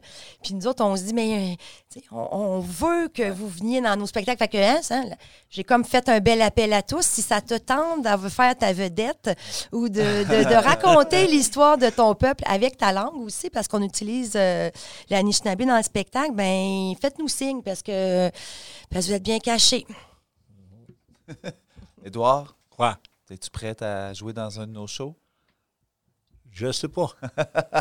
T'es bien occupé, t'as un agenda de premier non, ministre. Non, non, ben, ouais. je veux dire, euh, je, je suis à la retraite, puis euh, j'aime ça profiter de mon temps, le temps qui me reste à, à aller dans le bois, profiter de la nature, puis tout. Là. Je viens voir mes enfants, OK, c'est correct, c'est beau, c'est le fun. Ils viennent souvent avec nous autres. Donc, euh, quand je, je vais à Pikogan, c'est une autre affaire. Mm-hmm. Il y a toujours quelqu'un, il y a toujours quelqu'un qui demande que hey Édouard, tu ferais-tu quelque chose? On a ci, on a ça. Mais t'es bien impliqué. T'es bien impliqué. J'ai été impliqué pas mal, puis euh, des fois euh, des fois j'ai de la misère à dire non. Ça, c'est mon défaut à moi, dire non. Je pense que ton implication, tu l'as léguée à tes enfants parce que les ouais. trois sont très impliqués dans beaucoup de choses, mais euh, et je suis très contente justement qu'on a pu avoir euh, la belle famille Kistabiche parce qu'on on trouve ça, nous, Productions du Raccourci, dans, dans le spectacle d'Amos vous raconte, pendant des années, on n'avait pas la scène de la rencontre des peuples, on en parlait. Amos expliquait qu'il y avait du monde avant, mais on les voyait pas, on les entendait pas. Et pour notre public de, de visiteurs, de, de touristes, tout ça, c'est, c'est vraiment quelque chose qu'ils apprécient de, de voir et d'entendre, parce que c'est pas tout le monde qui a la chance d'entendre votre langue non plus. Comment c'était arrivé de choisir la famille euh, à Frank? Dans, au, au début, au début, c'est drôle que tu me demandes ça, parce qu'au début, j'avais pas d'idée. Je savais que je voulais un personnage, j'avais pas... Puis, puis c'était quelque chose que j'avais trouvé difficile en lisant tous ces beaux livres-là. Des fois, je voyais des belles histoires, mais c'est écrit « un Indien ». Un gars. On ne sait pas c'est qui. T'sais. Moi, je voulais un nom, puis il est né à telle date. Puis j'avais de la misère, puis j'étais allée à Pikogan pour savoir. Puis là, je disais, euh, moi, j'ai trouvé des personnages, euh, mettons, comme Monsieur Autier. Bien là, on sait, il est dans les ben oui, livres. Oui. Mais j'ai des personnages qui sont la femme d'eux, la, la petite voisine. Puis là, on s'est mis à leur inventer un petit peu une vie. Puis j'étais allée à Pikogan voir euh, quelques aînés, dire, est-ce qu'il y a quelqu'un à cette époque-là qui était... Ben, un peu plus extraordinaire, qui mériterait d'avoir un genre de spotlight sur lui. Et vous avez une humilité hein, dans votre communauté. Il n'y a pas comme quelqu'un qui disait... Bon, Hello. Il n'y avait pas de nom qui me sortait. Fait que je sortais de là, je me disais, bon, je sais de quoi je veux parler, mais c'est qui qui va le dire? Et quand j'ai finalement euh, réussi à convaincre Malik d'embarquer, Malik, il m'a dit, moi, Véronique, je suis un Kistabiche. J'aimerais ça jouer un ancêtre Kistabiche. Je me verrais mal jouer un... un Mowat ou un Poison, peu importe. Fait qu'il dit, j'aimerais ça. Fait que j'ai dit, OK, c'était qui qui était là? Dans... Fait qu'il dit, je vais aller voir mon père, puis ma mère, puis je vais aller voir. Puis ouais. Il m'est arrivé avec le personnage de, de David, qui est devenu un futur chef, mais là, il était petit à l'époque. Donc, c'était parfait pour Yuri. Puis c'est ça, il nous a donc proposé directement son ancêtre. Ouais. Puis, c'est, et c'est comme c'est ça que naturel. Frank Kistabiche, David et Betty. Et je me rappelle, Mélanie, elle disait, « Bien là, je suis sa sœur dans la vie. Je veux pas faire sa femme dans le spectacle. » Fait qu'on a dit, « Est-ce que Frank avait une sœur? » Fait que là, oui, Betty. Betty. C'est donc, il joue vraiment un frère et une sœur, puis on le spécifie au public. Euh... Fait que c'est, c'est super intéressant. Euh, donc, euh, et peut-être que si on change d'acteur, nous allons changer de famille. Mais pour l'instant, on est très contents d'avoir les Kistabiche dans le spectacle. Est-ce qu'il y a quelque chose aujourd'hui qu'on que t'as, que t'as, qu'on n'a pas dit? Parce que cette discussion-là, je pense que ça, ça ne fait que commencer l'échange. Je sais qu'on a une, les gens d'Amos ont une super belle relation avec les gens de Pikogan et vice-versa. Est-ce qu'il y a quelque chose que tu aimerais euh, nous léguer en terminant, Édouard? Non, pas nécessairement. Je pense que c'est juste de continuer ce que vous aviez commencé puis tout, que ce qu'on a commencé en, en game. On a toujours vécu... Euh, proche pareil, même s'il y a eu des, certaines, à certaines époques des, des mises en tente, euh, comme que je parlais à Bruno l'autre jour avec euh, Monseigneur, le déplacement dans mm-hmm. la communauté à trois, quatre places. Euh, fait que c'est des différents. Depuis une couple d'années, on s'entend bien, puis tout ça. Il faut juste continuer à vivre euh, côte à côte. Mais moi, quand, on, quand on regarde, mettons, la signification du ceinture wampum, là, OK? C'est deux cultures qui, qui avancent. Comme un chemin de fer qui se rend, qui se rend compte pas, là. C'est des lignes parallèles. Des lignes ouais. parallèles. On est supposé d'être de même. Mais il y a des, il y a des traverses qui servent de, d'échange. Moi, je vois ça de même. Ah ben c'est, bon, c'est, comme ça. C'est quand même bon, euh, la métaphore avec le chemin de fer. Oui, c'est parce pas que c'est, c'est un peu pour ça que c'est un peu pour ça qu'on s'est rencontrés. À cause du train. Ben, oui. ben, eh, Kichi Miigwech, Édouard Kistabiche, euh, d'avoir donné de ton temps aujourd'hui. Miigwech Kanin Dekun, OK, Gabi Ndemijie. Mais Jibi de Bajewan Bagie Kiken de Mangeni Noé, Nishnabe Madesun. Miigwech Bruno, Miigwech Véronique. Merci de ta présence. Et moi, j'invite les gens de Pikogan à venir voir euh, l'été prochain les Kistabiche en performance. C'est votre histoire. Ils le jouent très bien. C'est un très beau moment de spectacle. Merci beaucoup, Véronique Filion, d'avoir euh, co-animé avec moi aujourd'hui cette magnifique rencontre. Ça me fait plaisir, Bruno. Écoute, moi, là, je le dis, là, Édouard est en train de me contaminer. Je suis rendue calme et posée. Je suis pas du tout énervée comme en début d'émission. Merci.